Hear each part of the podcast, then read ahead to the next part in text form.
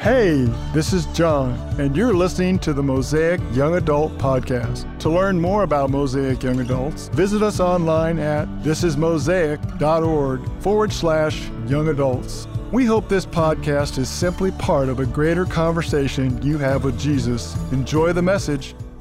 Well, we were not together last week, and I was sick the week before, so I'm really excited to be with you guys uh, as we go through our series through the book of Galatians, and we've called it so aptly the gospel of grace. And it's because we see through Galatians that what binds disciples of Jesus, what, what binds people to the goodness and person of God, is only grace.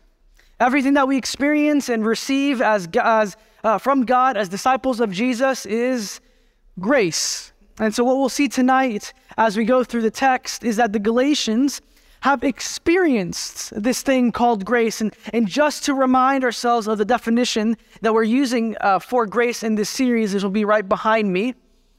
Grace is God's gift of unmerited, ongoing, and never ending deposit of His power, love, and kindness towards His people. That's really good stuff. Like, that's like you know, after church on a Sunday, that nap that you like just hits right. You know what I'm saying? Maybe that's for those of us who are in ministry. But, but, but, but for those of you who love Chick-fil-A, you know, it's like getting an extra nugget in your meal. It's that kind of stuff. Or it's like, it's like hitting green light after green light when you're running late for work. Like it's that kind of good stuff. And the Galatians have experienced this goodness that is grace but the problem is, is that these, these false teachers have come into these, the, the, the southern churches of Galatia and have convinced the Galatians that the only way for them to experience and to continue to experience this goodness from God is if they uh, take on the Old Testament law. They, they were teaching the Galatians that it was through the Galatians' efforts, works, and perfect obedience to the law that would bind them to God. Essentially, they were teaching them that their relationship with God was contingent on their ability to be perfect. Now, what a fickle thing to establish a relationship on, right? Any perfect, perfect people in the room? Cool, I'm glad no one raised their hand. Uh, so, like, just think about any relationship in your life that is good and satisfying and full. If that relationship was suddenly to be focused on the premise of you being perfect all the time, would you still be in that relationship? No, because, because a relationship based on you or me being perfect all the time would only produce anxiety and would bring crippling fear because you because you know, like I know, that we're not perfect. And so we'd mess up because we're human. And, and so suddenly our relationships become like that little kid's rhyme with a little flower. Uh, he loves me, he loves me not. And she loves me, she loves me not. There's no freedom in that kind of relationship, right? But this is the kind of relationship that, the, that, these false teachers were offering to the Galatians, a relationship that is based and founded on their performance before God, and they're buying into it because they've forgotten how God actually sees them. See, this, this past weekend, I had the privilege uh, of serving in kids' ministry. Uh, anyone kids' ministry serve here?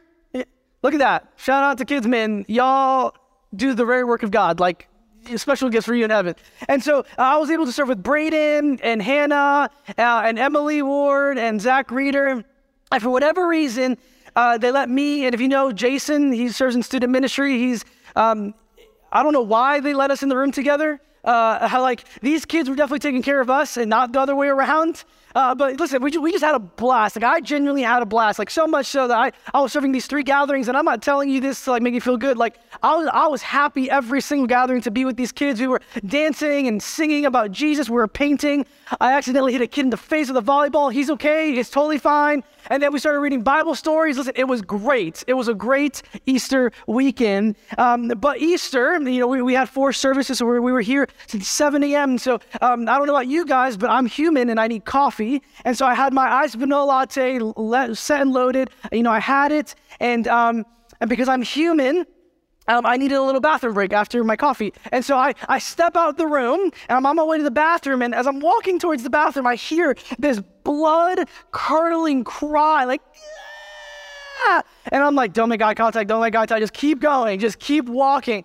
But I do, but I do. I turn to my left and I don't make eye contact with the baby. I make eye contact with the volunteer, and she's looking at me like, "Please come help." And I'm like, "I can't help you." But so I go and I'm like, yeah, "Can I help with anything?" Turns out I could not. So she's like, "Listen, I don't think this kid's gonna make it." And what she was really saying was, she don't think she gonna make it. This kid's crying, and so she's like, "Go, go get Emily. Go get Carrie. Go get a kids ministry staff person." So I go, and come to find out, this baby, his name was Sammy Samuel and he, he it's his first time in, in kids uh, kids care. And so I'm trying to reassure him because he's probably freaked out. He's like, I've never been here before. I don't know who these people are. Get me out of here. And so I, you know, I'm trying to reassure this two-year-old kid as best as you can communicate with a two-year-old. And so I ask him what any normal person would ask. I'm like, what do you want? You know, like, why does that make you stop crying? And, and, and, you know, he's crying. I'm trying to be more fatherly and I'm learning and I'm trying. And, and he, he's you know, eventually, after, you know, the snot and tears, he goes, I, I just want my papi, papi, I want my papi. And, and if you don't know Spanish, that means dad. So he just wants his dad. And, and, it's, the thing is, this kid just, he's like a lot of us. He, he, he wants his source of, of safety and security. And that was his dad. And, that, and his dad is not there and he's just scared. He's just scared that his dad's never going to come back. Like, how do you communicate to a two-year-old? No, he just he just went away to get some space from you. Now he'll be, he'll be back. Don't worry. And no matter how much he cried and yelled, this little boy was convinced that his dad wasn't coming back. And, and as I was prepping for this message, th- this was the, the image that I kept coming to my mind. It's this little kid trying to get his dad's attention with all the energy his little body contained in the hopes that his dad would come back. And he was just so scared because his little boy couldn't understand what he actually means to his father. And there are many of us sitting in this room who relate to God in this exact same way because we don't understand who we mean and who we are to God. And so Paul makes this outlandish claim, yet truthful nonetheless. He says in Galatians chapter 3, verse 26, which you just read, he makes the claim that those who place their faith in Christ become children of God. So if you walk out of here with one thing tonight, just know that is who you are to God. You're his child. But what does it actually mean to be a child of God, right? Because sometimes we just kind of throw it away, like I am a child of God. I, you know, that's awesome. That's amazing. What does that? What does that mean? And it's an important question to ask because the way we answer this question will directly impact the way we relate to God. It will influence and ultimately determine our emotions, postures, and actions towards God. But you see, we, we all have different upbringings and understandings and family dynamics of what it means to be a child. Maybe you're the oldest child, so you were the most responsible one, or you're one of eight kids, so you felt like you weren't special. Maybe you had one parent at home, or maybe you're part of a mixed family. And, and so we have all these various influences that we look to, to to help define what it means to be a child, or to be a son or a daughter. But the problem that I think many Christians face today is that many of us have come to understand being a child of God as a performance based relationship where we're constantly trying to measure our distance or our, our closeness before God based on how moral or good we are. And then we become like this little boy in the story, like little Sammy, where we do everything we possibly can to get God's attention. And then we freak out when we're in need because we're not sure if we've done enough to actually make him come back to us and show up for us. And so then we're like the little kid's rhyme again in a little corner going, Does God love me? Does he love me not? Does God love me? Does he love me not? And so Paul says, Listen, that's not what it means to be a child of God. That to actually be a child of God is far more glorious and freeing than you could ever understand. And so he turns to the Galatians and says, let, let me tell you what it truly means to be a child of God. So Paul says again, as he said in, in verse 26, that, that you become a child of God through faith in Christ. Now, now that's a very big statement to make because you see, in the Old Testament, you read that there's only one way for you to be considered a child of God. To be a child of God that you were part of ethnic Israel. You, would have to be Jewish born to be called God's child. And, and part of that reality is that you would have to follow the law or, or the Torah, the law. So that's why these false teachers are, are, are coming into these churches advocating for the Galatians to follow the law once again. You see, that the, the Christians in, in Galatia, in these churches, were a mix of Gentiles, which are non Jews, and, and, and, uh, and they would have been answering, asking the question Am I truly part of the family of God? Because I'm, I'm not a born Jew. And then you have these Christian Jews who, who've converted from Judaism to Christianity, and they're wondering, eh, did I lose my position and regain it? Can I lose it because I don't follow the law? And so Paul's answer to them is if you're asking the question, are you a child of God to both categories? He's saying yes, because you've placed your faith in Christ, not by what you've done. And so the Galatians are like, wait, wait, hold on. I, you're telling me that all it takes to become a child of God is by placing faith in God in Jesus? That's it. And Paul's like, yes. And so you get this list in verse 28. He, it, it, Paul sends these little different, uh, like maybe hypotheticals, like, okay, if you're a man, can you become a child of God? Yes. What if I'm a woman? Yes. Uh, what if I'm rich? Yes. What if I'm poor? But then these questions get a little deeper. And you could ask these questions like, what, what, what if I've slept around? Can, can I be a child of God? Paul said yes. So what, what, if, what, if, what if I'm a drunk? Yeah, you, you, can, you can become a child of God. Well, what, if, what if I'm cutting myself? Yeah, you, you, you can become a child of God too. Well what, well, what if I'm a terrible husband or wife? Like, yeah, you don't get a pass. You, you can become a child of God. And, and, and whatever it is that you put after the if, what if I'm a this? Paul says you too can become a child of God through Christ. Because the moment you place your faith in Christ, this one beautiful thing happens. You become one with Christ. And this is what theologians would call union with Christ. It's this image that, that Paul provides is like putting on Christ, almost like an article of clothing. You see, what you wear says a lot about you. And when I think about fashion, I think about the 2000s because that's when I was like trying to figure out how to dress because like I was like 10 and I didn't know. And I was like, okay, well, who do I want to be? And let me tell you, 2000s were a wild time because the type of clothes you wore usually indicated what social group you were in. It's a little different now. Uh, the, the kids, you know, that, that were all black, now we call them minimalists. Back then we called them emos and goth kids. Uh, anyone remember Uggs? I think those are coming back. And not like Uggs, like the ugh but like the Uggs, like the, the boots that makes you feel like ugh when you see it. Yeah, those were strictly for basic white girls. And, uh, and, and my favorite store to hate growing up was Abercrombie. And back then, you had to call Abercrombie by its full name. It wasn't just Abercrombie, it was Abercrombie and Fitch. And they wanted you to say that full name. Because if you wore Abercrombie, it was because you probably could be a model or thought, at least you thought you were a model, and people just love to hate you for it. So, what does it say about you when you put on Christ? It says that no matter who you are, no matter what you've done, you're a child of God in Christ. Therefore, the most important thing about you is not your past or your friend group or your job or whatever social division you're a part of, the most important thing about who you are is Jesus. Because you were made a child of God not based on who you were or what you've done, but by who you are in Him.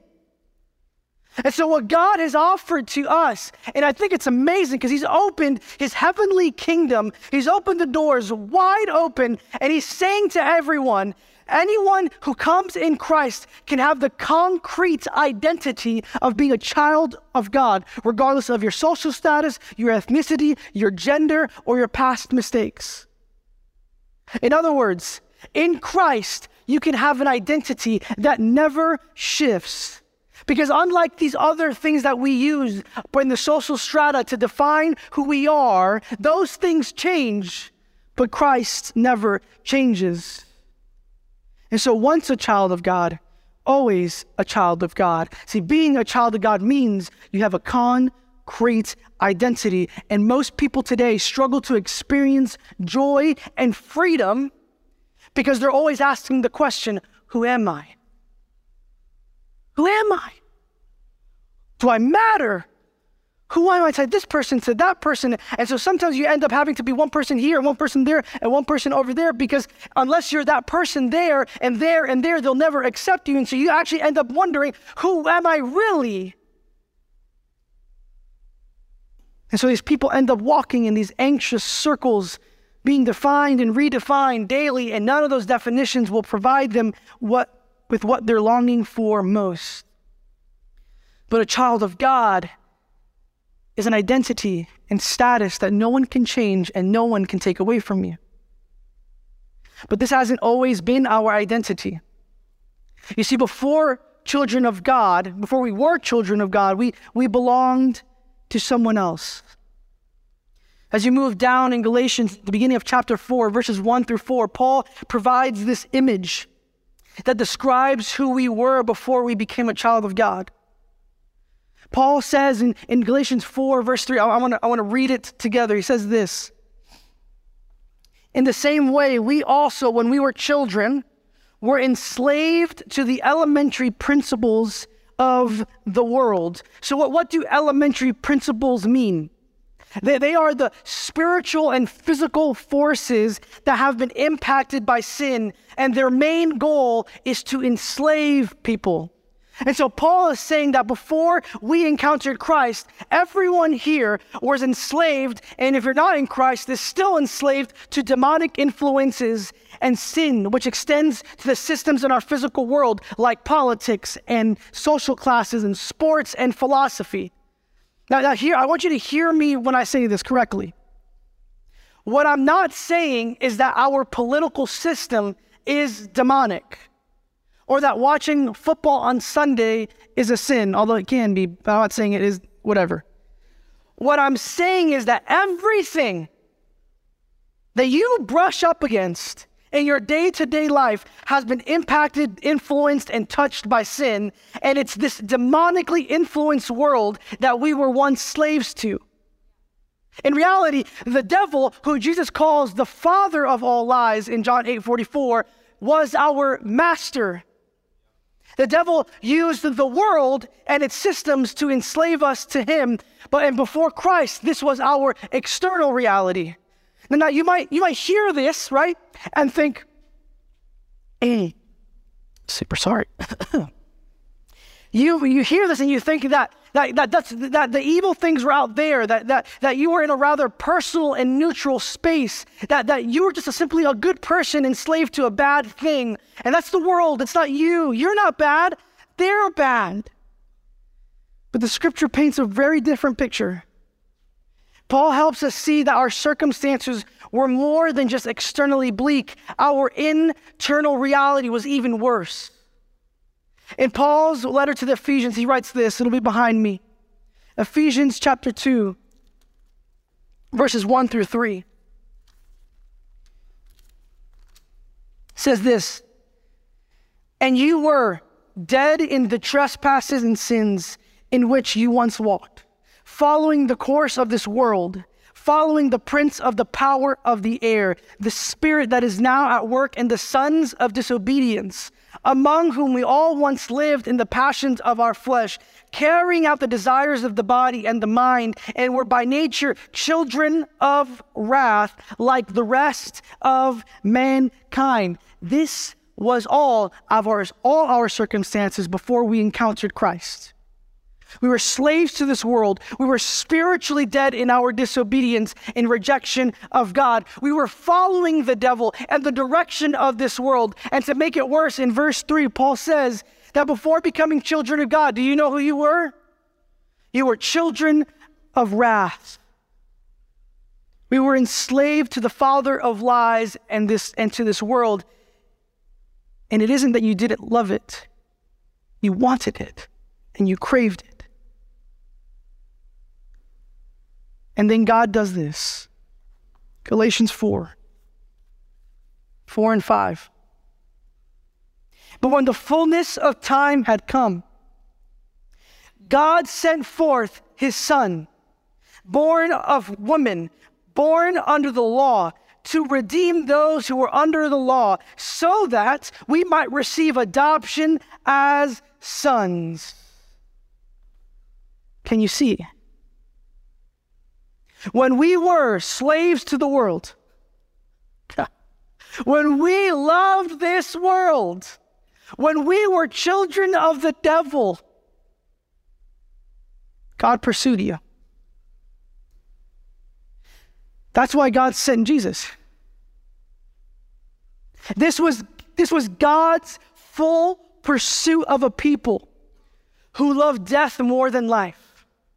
But God so desired for you to experience life that He sent His Son. And so, Jesus, verse 4 says that God sent Jesus to redeem those who were under the law. That word redeem, it's going to be behind me. And the Greek is exagorazo. Can you say that with me? Yes. And it's a combined it's a combined word in the Greek that depicts this image. It's the image of a slave in the marketplace, and someone comes along and says, I'll pay the full price. I'm not going to haggle with you, slave owner. What do you want for it? I'll pay the full price. Whatever the slave is worth, I'll pay for it. Now, get this. The fact that the slave is in the marketplace meant that it meant nothing to the owner. Do you know what that means? See, the world and the devil that once owned us and that we gave allegiance to never cared about us. That's why a slave ends up on the auction block because they don't matter to the slave owner. But God, saw us in our desperation and in our rejection of Him, and so desired for us to have His goodness that He said, I will pay the full price. And God did not pay with gold and silver and money, but He paid with the very precious blood of His own life. We owe nothing to this world. And let me tell you, please, for a moment, if you would give your attention to me. No matter how much you chase the things in this life, it will never care for you the way Jesus could and does. It never will. Author and pastor Tim Keller made this profound observation about Christianity. It says this Christianity is unique among all the religions, for it is about God's pursuit of us to draw us to Himself. In every other religious system, people pursue their God, hoping that through good behavior, keeping of rituals, good works, or other efforts, they will be accepted by the God they pursue. But such is not true of our God. He has been continually pursuing you, and then God sent His Son to free us from slavery and death. I love how the British poet Francis Thompson puts it. He says this He wrote a poem called The Hound of Heaven and he describes God's relentless pursuit of him in this life. And Francis describes God as the search dog who, year after year and place after place, comes in search for him. He writes that as he fled from God, he could not outrun those strong feet that followed with unhurrying chase and unperturbed pace. And it's all a fancy way of saying that come hell or high water, God is coming for you. Nothing, and I mean nothing, will stop God from pursuing you. Nothing. I mean, really, what do you think you can do to make God turn from you? God pursued you when you hated him. God pursued you when you weren't even His. When we were children of wrath, He pursued. When we weren't even thinking about Him, we were on His mind. If God would pursue you when you were not His children, how much more will He pursue you when you're actually His child? He came for you once, and He'll keep coming back for you. You are His child, and He will pursue you. And so Paul wants us to know that we have a different kind of father. Not like the father of lies who put us up on the auction block and sold us to the highest bidder. We have a father who wants us. Paul says this in Galatians 4 5. Just want to reread it again. God the Father sent Jesus to redeem those who were under the law so that we might receive adoption as sons. Why, why is Paul saying this again, this, this statement that we are God's children? Well, the significance is, is in the word adoption. And that, that word adoption held a lot of weight in the time of Paul. In the Greco Roman world, uh, adoptions were an intentional decision, not accident, out of desperation. You made an intentional decision as a parent, and you would transfer one child from a family into your family. And they would become just like as if you were their biological children. And it was a legal agreement that could never be undone. So once you were their child, that was set in stone. And so, more than that, adopted children were to receive all the same benefits and security that a natural born child would have. So, the, so an adopted child would get an inheritance and uh, they would be given assurance. They would be given the same kind of love the other children received. So, why is Paul using this word to describe the, the relationship between the Galatians and God? It's because the adoption process begins with the desire of the one adopting. You see, the parent that adopts has the desire to give this adopted child all they have without the child ever worrying that they will lose access to these benefits or to the parents. See, the Galatians have been worrying this whole time. What makes me a child? How will I how will I secure myself to God? Is it the law? Is it grace? What is it? Do I have to prove myself to God? And Paul says, no. The law can't be used to maintain your relationship to God because the law wasn't the reason why God adopted you. The relationship God shares with us begins with His desire for you and for me. And before you think for a moment, please, and I don't mean this in a mean way, but before any of us jump to think that there was something so intrinsically amazing about you, to make God say, Yeah, I need that one in my family, Paul doesn't say that. If you were to ask God, like if you were to go to heaven right now and you to say, God, why me? And if you're waiting to hear, well, because you were this, you were that, you were this, you were that, you did this, you were great here. No, all he'd say is, it's because I want you. Why are you my child? Because I wanted you to be my child. I mean, what a comfort. God just wants us. And Paul uses this word adoption to help us see that nothing will ever cause our relationship with God to be cut off because once an adoption is complete, it can never be undone. God wants you, and nothing can cause him to stop wanting you. Nothing. This is why theologians through the centuries have called adoption the highest blessing of the gospel. Because it's a wonder that God saved us from God, but it's unimaginable that He would want you as His child. So let this sink in for you tonight. Being a child of God at the core simply means that He wants you. And I would imagine that many of us do not walk with God with this much love and warmth, a, lot of our walk with God may be exhausting because we've missed this part of our relationship with God. You see, when you're not sure if someone wants you, you, you do everything you can to become desirable. But when God adopted you, He knew exactly what He was getting with you an imperfect, messy child. And that's you and me. But God made no mistake. Because to all that mess in your life, God still says, I want you.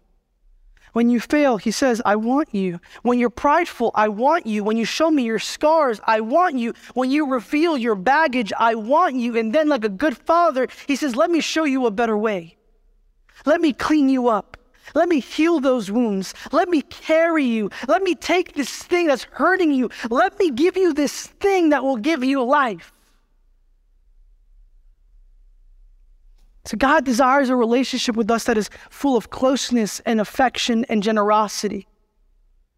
And He provides us all of this to assure us that we can depend on Him as our Father.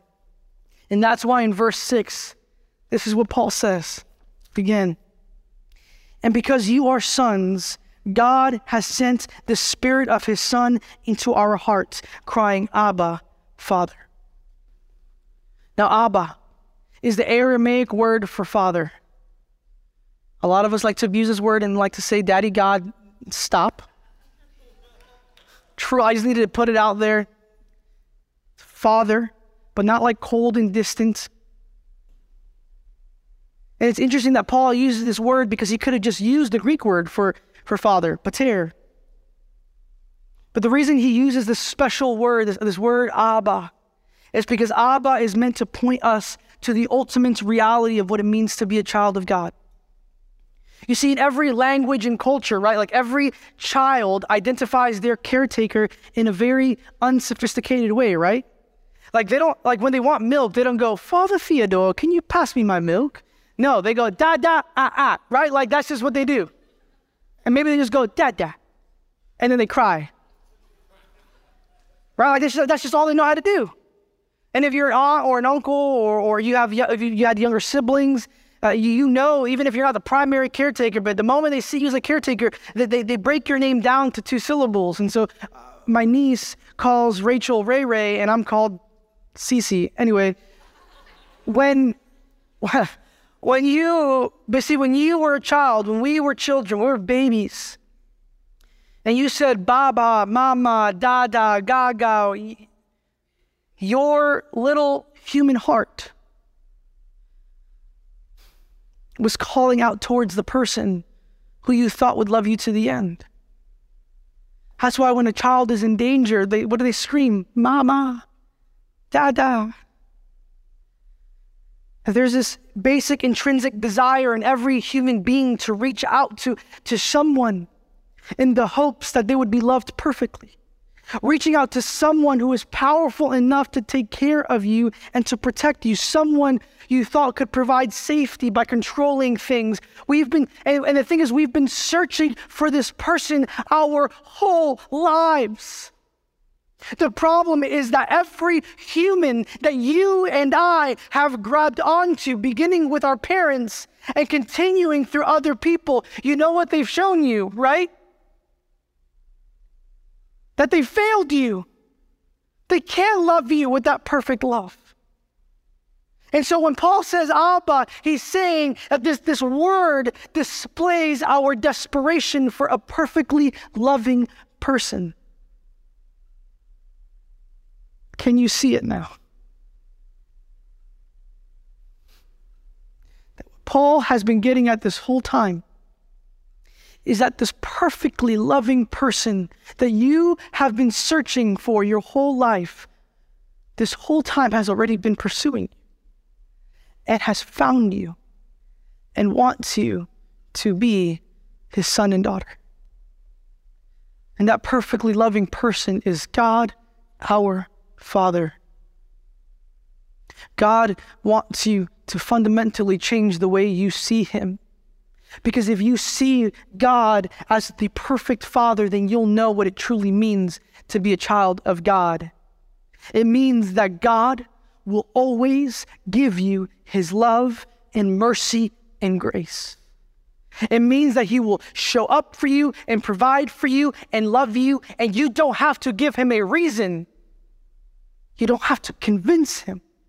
And we think that He's been holding out from us and distancing Himself from us. But God has been pouring His love for us through the Holy Spirit. And now God just wants us tonight to recognize that we are His beloved children with, he, with, with which He's loved with an everlasting love. And He finally wants us to believe it.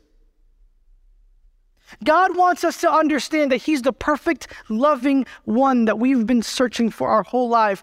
God is the Father you have been looking for, and through Christ, He is the Father you can have. And nothing, truly nothing has changed my life more than this reality that God loves me. To come to the understanding that God loves me with an everlasting love that surpasses all my faults and flaws. You see, I'm finally, I can stand here and tell you, I'm finally free from having to live my whole life as a performance. That the Galatians, these are the Galatians, they thought that to perform like some circus animals and make sure God was happy with them, but they missed the reality that God is their loving Father and that through Christ they are His children forever. Can you imagine your life for a second free from ever having to perform for love ever again? Can you? Because instead of performing, God says, I don't need you to be a circus act. I want you to come to me, to run to me. I don't need you to perform. I want you to be my son and my daughter. I want to show you that your future is safe in me so fear can leave. I want to lay, I want you to lay your burdens on me so I can show you that you don't have to carry it all. Come to me and receive my love. This is what the Father has been saying to us all along. And there are some of you sitting here tonight who've been chasing love your whole life. And you've been let down time and time again. And no matter how hard you've tried to give people reasons to stick around, they fail you. And just know that God is pursuing you. The very thing that you've been running from your whole life is the very thing that you've been searching for. And I pray that you'll let yourself be caught by God tonight. And there are other of us who are following after Jesus, but either do not know God as Father or struggle to accept God as Father. And this, this is true for me. And a mentor of mine pointed me to this prayer in the book of Ephesians that, that I've begun praying almost daily. And so I want to offer this to you for those of you who struggle to believe that God loves you like really loves you and wants you. That you struggle to believe that you don't have to perform. This is the prayer for you. Ephesians chapter 3, verse 14 through 19. I just want you to sit for a moment, just listen, then I'll pray for us. For this reason, I bow my knees before the Father, for whom every family in heaven and on earth is named that according to the riches of his glory, he may grant you be strengthened with power through his spirit in your inner being, so that, hear this, so that Christ may dwell in your hearts through faith, that you, being rooted and grounded in love, may have strength to comprehend with all the saints that is the breadth and length and height in depth and to know the love of God that surpasses knowledge, that you may be filled with all the fullness of God. So may we surrender ourselves to the love of the perfectly loving Father. Let's pray. Father, we just give ourselves to you tonight. We're done with the hiding. We're done with the angst. We're done with performing. We're done with trying to give you a reason to love us because it isn't working. May you teach us, Lord that the reason it's not working is because we never had to prove to you that you should love us.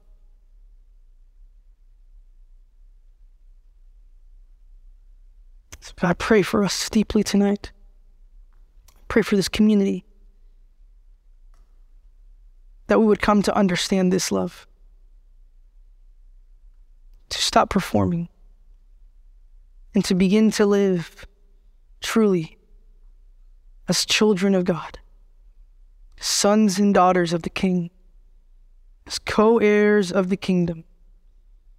That every spiritual blessing is our inheritance. That everything that you feel towards Christ, you feel that way towards us. That we are your beloved children with whom you are well pleased. Pray that you would give us the fullness of all that you are through your love by the power of your Spirit. We pray. Amen. Thanks again for spending some time with us on the Mosaic Young Adults podcast. Our hope for you is that Jesus will use this message you just received and direct your heart completely towards Him. If you want to hear more messages like this one, please feel free to check out our past episodes and subscribe so you don't miss out on any upcoming episodes.